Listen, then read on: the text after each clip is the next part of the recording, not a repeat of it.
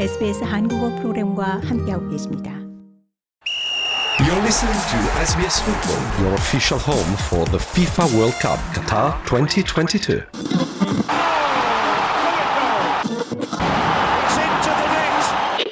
For live audio commentary on the go, download the SBS Radio app. Stand by as we bring you the latest coverage of the FIFA World Cup Qatar 2022.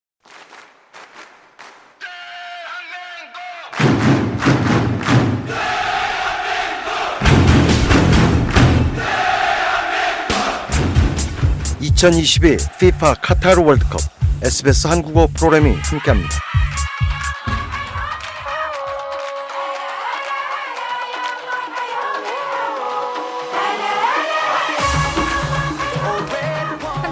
전 세계를 축구의 열기로 몰아넣은 2022 카타르 월드컵 축구의 신 리오넬 메시가 이끄는 아르헨티나가 36년 만에 월드컵 우승컵을 들어올리며 마무리됐습니다. 오늘 새벽 호주 동부 표준시 2시 카타르 루사일 스타디움에서 치러진 프랑스와의 결승전에서 아르헨티나는 연장전까지 3대3 무승부를 기록했는데요. 결국 승부차기 끝에 아르헨티나가 4대2로 승리를 이뤘습니다. 아르헨티나는 이로써 1986년 멕시코 월드컵 이후 처음으로 우승컵을 거머쥐었는데요.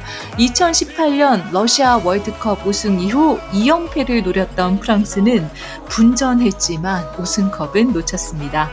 2022 카타르 월드컵 특집 방송 저희도 오늘로써 마지막 시간이 될 텐데요. 엄국 리포터와 오늘도 정리해 보도록 하겠습니다. 엄국 리포터 안녕하십니까? 예, 안녕하세요. 네, 2022 카타르 월드컵 개막전은 참 아쉬움이 많았습니다. 그런데 이 폐막전인 결승만큼은 뭐 역대 최고급이었지 않았나 싶은데요. 아르헨티나와 프랑스의 결승 정말 대단한 승부였습니다. 어떻게 예. 보셨습니까? 예, 정말 그 결승전다운 경기였다라고 좀 평하고 싶은데요.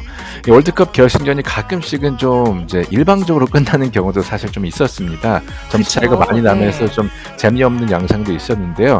사실 이번 경기에서 어, 아르헨티나의 파산 공세로 좀 경기가 끝날 것 같았는데 초반에는 그 프랑스의 뚝심으로 이 경기를 연장으로 몰고 가면서 예, 정말 그 팬들에게는 어, 승부를 떠나서 최고의 결승전이 아니었나 싶습니다. 아, 정말 역대급이었습니다. 예. 어, 3대 0으로 끝을 알 수 없던 이 무승부로 이어졌었는데요. 이 결승, 결국은 아르헨티나가 승부차기 끝에 4대 2로 승리를 했습니다. 먼저 좀 차근차근 경기를 정리해 보도록 하죠. 예, 예상과는 다르게 사실 전반 초반에는 어, 정말 그 아르헨티나가 그 반코트 경기를 할 정도로 경기를 좀 많이 주도했었는데요.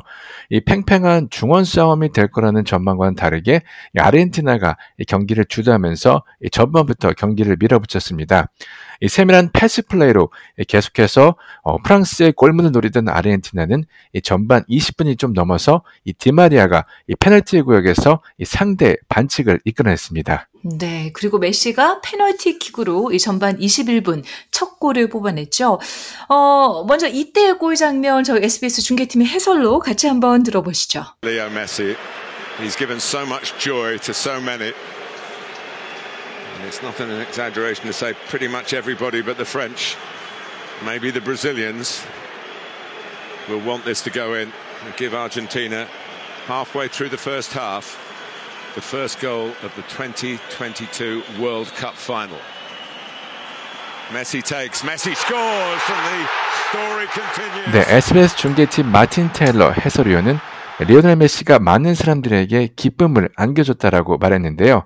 이 과장이 아니라 프랑스를 제외한 모든 사람들, 어쩌면 브라질도 그럴 수 있겠지만 이 골이 들어가길 바랬을 것이라며 전반전 중반에 2022 월드컵 결승전 첫 골을 아르헨티나가 터뜨렸다. 메시가 해냈고 경기는 계속된다라고 말했습니다. 네. 이 골로 메시는 월드컵 조별리그 16강, 8강, 4강, 결승까지 어, 이 모든 리그에서 골을 넣은 첫 선수로 기록이 됐는데요. 역시 대단한 활약입니다. 예. 어, 1대 0으로 이기고 있던 아르헨티나의 상황은 13분 뒤 더 나아졌습니다. 다시 SBS 월드컵 중계팀 마틴 테일러 해설위원입니다. Here's Alvarez. McAllister, Di Maria coming in. 네, 알바레즈, 맥 알리스터 그리고 디마리의 골이 들어갔죠. 아르헨티나가 2대 0이 됐습니다. 디마리아 선수 처음에는 페널티킥을 유도했고 두 번째는 직접 골을 넣었습니다. 네. 어, 하지만 이렇게 당하고만 있을 프랑스가 아니었습니다. 프랑스는 후반 들어 속도를 올리며 매서운 역습을 시작했는데요. 이 후반 35분 프랑스를 이끄는 대표 선수죠. 킬리안 은바페가 페널티킥으로 추격골에 성공했습니다. 또 은바페는 1분 뒤 다시 그림 같은 골을 선사시키면서 2대2 무승부를 만들어낸데요. Rabiot. And uh, Mbappe. There he is. 네, 레비오토에서 은바페, 프랑스가 대단한 역습을 보였다고 했는데요. 역시 킬리안 은바페라는 감탄이 이어졌습니다. 결국 승부는 연장전으로 향했습니다. 네. 영장전에서는 또 메시가 다시 추가골을 터뜨렸죠. 다시 골 장면입니다. Montiel. It's a nice touch by Martinez. It's in here and it's parried out. It's over the line. Messi's put it in. 네, 아르헨티나 마르티네즈가 찬 골을 이 골키퍼가 잡았는데요.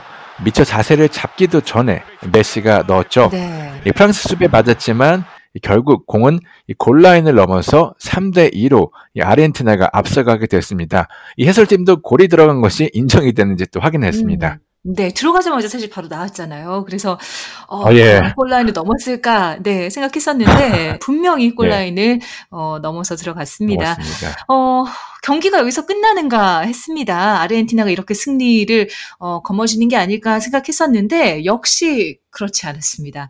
이 연장 후반 13분 이 페널티 지역 왼쪽에서 은바페가 찬 공이 이 아르헨티나 수비수의 팔에 맞아 또다시 페널티킥이 선언된 건데요. 어, 당시의 순간 다시 한번 들어보시죠. In this extraordinary World Cup final, penalties have played a prominent part.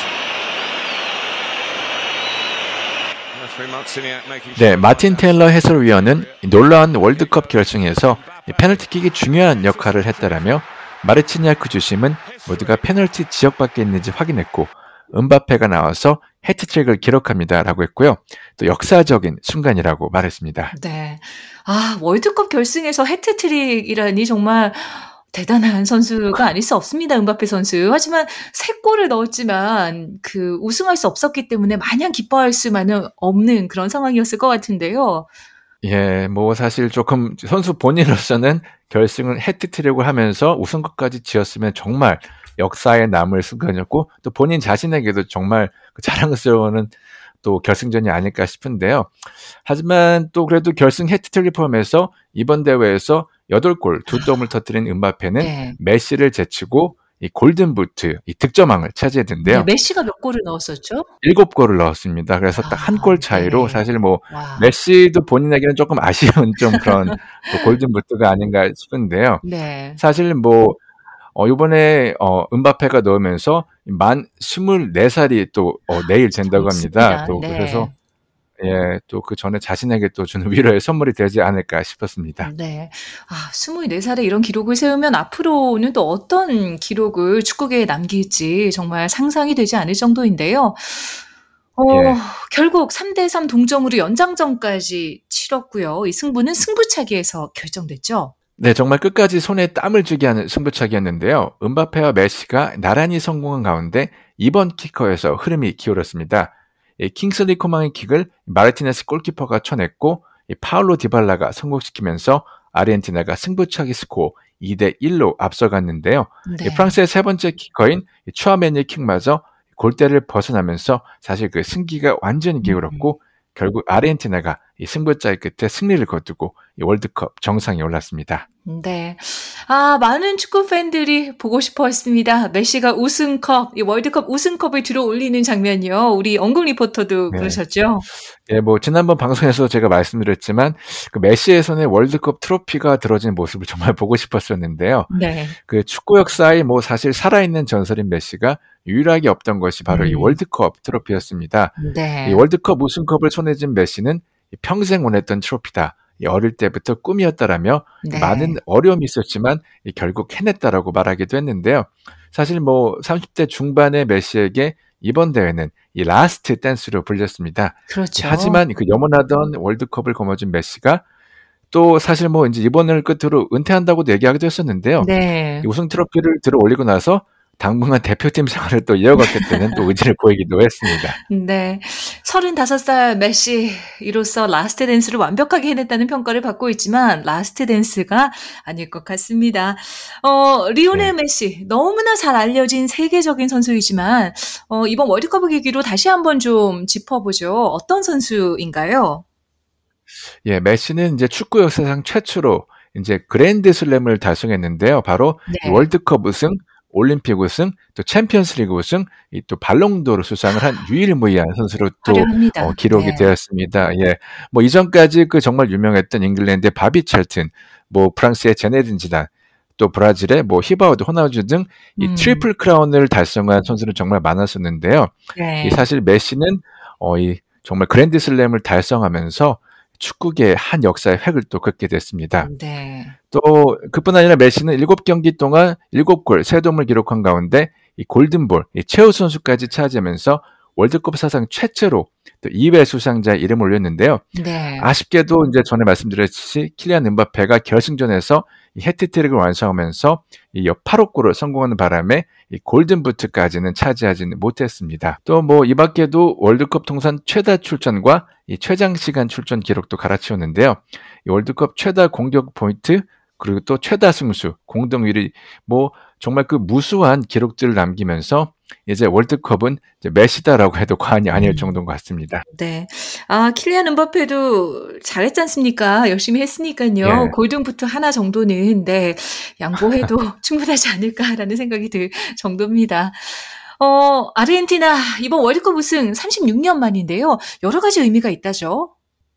예, 또 뭐 그 우승뿐만 아니라 그 20년 동안 이어져온 그 유럽의 우승을 끊었다는 의미가 좀 사실 큰데요. 네. 사실 어 월드컵 하면은 이제 유럽과 남미의 축제라고 할 만큼 아직도 축구계에서는 그 실력차가 조금 존재하는 것은 사실이고요. 네. 하지만 최근에 우승을 보면 그 유럽 팀들의 강세로 남미 친구는 항상 우승의 문턱에서 좀 좌절해야만 했었습니다. 네. 어, 이번에 그 아르헨티나가 남미의 자존심을 세우면서 우승하면서 그 지난번 준우승에서 좌절하였던 서러움을 떨쳐버리면서 또 우승의 한을 풀기도 했습니다. 네.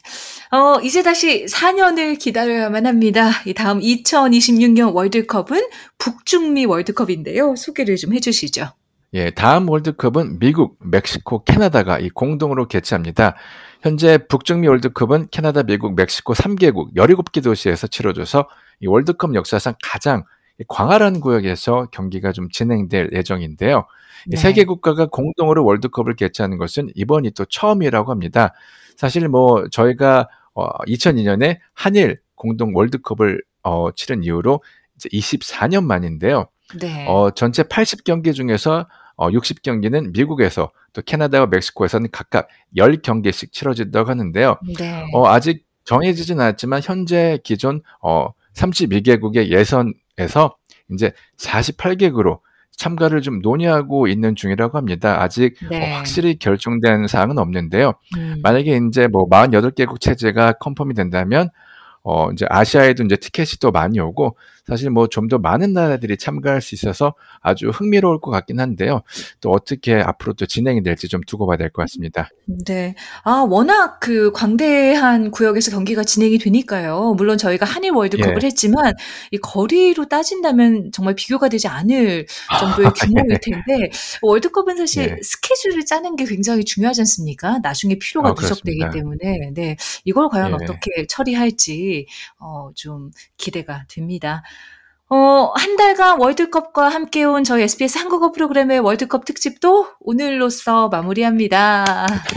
네, 행사가 많이 연말에 월드컵까지 겹쳐서 이 많은 분들이 좀 수면 부족으로 싸우셨을 텐데요. 이제 오로지 크리스마스 연말에 집중하실 수 있게 됐습니다. 어, 엉글 네. 리포터 정말 고생 많으셨어요. 한 달간 어떠셨습니까? 뭐, 잠 못 이루는 연말이었던 것 같고요. 사실 뭐, 많이 기다렸던 만큼 또 이번 카타르 월드컵은 워낙 또 이변도 많았기 때문에 사실 뭐 피곤하기도 했지만 좀 즐길 수 있는 그런 월드컵이었던 것 같고요. 어, 또 한국 사람으로서도 아시안으로서 아시안 어, 국가들이 이번에 또 선전을 해줘서 조금 더 피곤했지만 즐거웠던 월드컵 그리고 또 한국과 호주가 종반 16강을 진출해서 음. 조금 더 즐거웠던 월드컵이 또 아니었나 싶습니다. 아, 월드컵이 끝나고 나면 너무 아쉬운 마음이 늘 크게 드는 것 같아요. 예. 어, 2022 카타르 월드컵 특히나 이 여우는 메시 우승으로 더 오래 가지 않을까 싶습니다. 네. 어, 많은 분들께 꿈 같은 순간을 선사한 시간이었습니다. 2022 카타르 월드컵 특집 저희는 여기까지입니다. 즐거운 연말 되십시오. 엉궁 리포터 고생 많으셨습니다. 예, 수고하셨습니다.